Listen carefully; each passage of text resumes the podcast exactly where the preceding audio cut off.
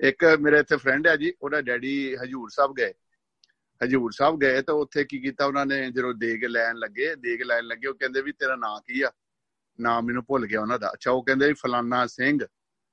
ਅੱਛਾ, ਕਹਿੰਦੇ ਵੀ ਕੀ ਨਾਂ ਆ ਤੇਰਾ? ਉਹ ਕਹਿੰਦੇ ਵੀ ਫਲਾਨਾ ਸਿੰਘ। ਉਹ ਕਹਿੰਦੇ ਫੇਰ ਦੱਸ।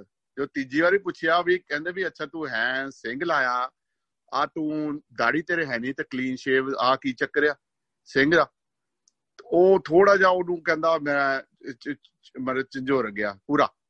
ਜਦੋਂ ਇੰਨੀ ਗੱਲ ਹੋਈ ਤਾਂ ਉਹਨੂੰ ਕਹਿੰਦਾ ਫੇਰ ਗੁਰੂ ਗੁਰੂ ਸਾਹਿਬ ਨੇ ਕਹਿੰਦਾ ਮੈਨੂੰ ਦਰਸ਼ਨ ਹੋਏ ਉਸੇ ਵੇਲੇ ਇਦਾਂ ਫੋਟੋ ਦਰਸ਼ਨ ਹੋਏ ਤਾਂ ਕਹਿੰਦਾ ਬਸ ਉਹ ਦਿਨ ਫੇਰ ਕਹਿੰਦਾ ਮੈਂ ਆ ਕੇ ਅੰਮ੍ਰਿਤ ਛਕ ਲਿਆ ਤਾਂ ਲਾਈਫ ਇਦਾਂ ਬਹੁਤ ਕਿਰਪਾ ਉਹਨਾਂ ਤੇ ਲਾਈਫ ਉੱਥੋਂ ਚੇਂਜ ਹੋ ਗਈ ਜੀ। ਦੇਖੋ, ਜਿੱਦਾਂ ਇਹ ਮਾਰੇ ਚੇਂਜ ਹੀ ਕਰਦੇ, ਜਿੱਦਾਂ ਹੁਣ ਤੁਹਾਨੂੰ ਸੀ ਇੱਕ ਸਟੈਪ ਹਰ ਇੱਕ ਨੂੰ ਆਪਾਂ ਨੂੰ ਕੋਈ ਨਾ ਕੋਈ ਸਟੋਰੀ ਹੈਗੀ ਆ, ਪਰ ਆਪਾਂ ਨੂੰ ਸ਼ੇਅਰ ਕਰਨੀ ਚਾਹੀਦੀ ਆ।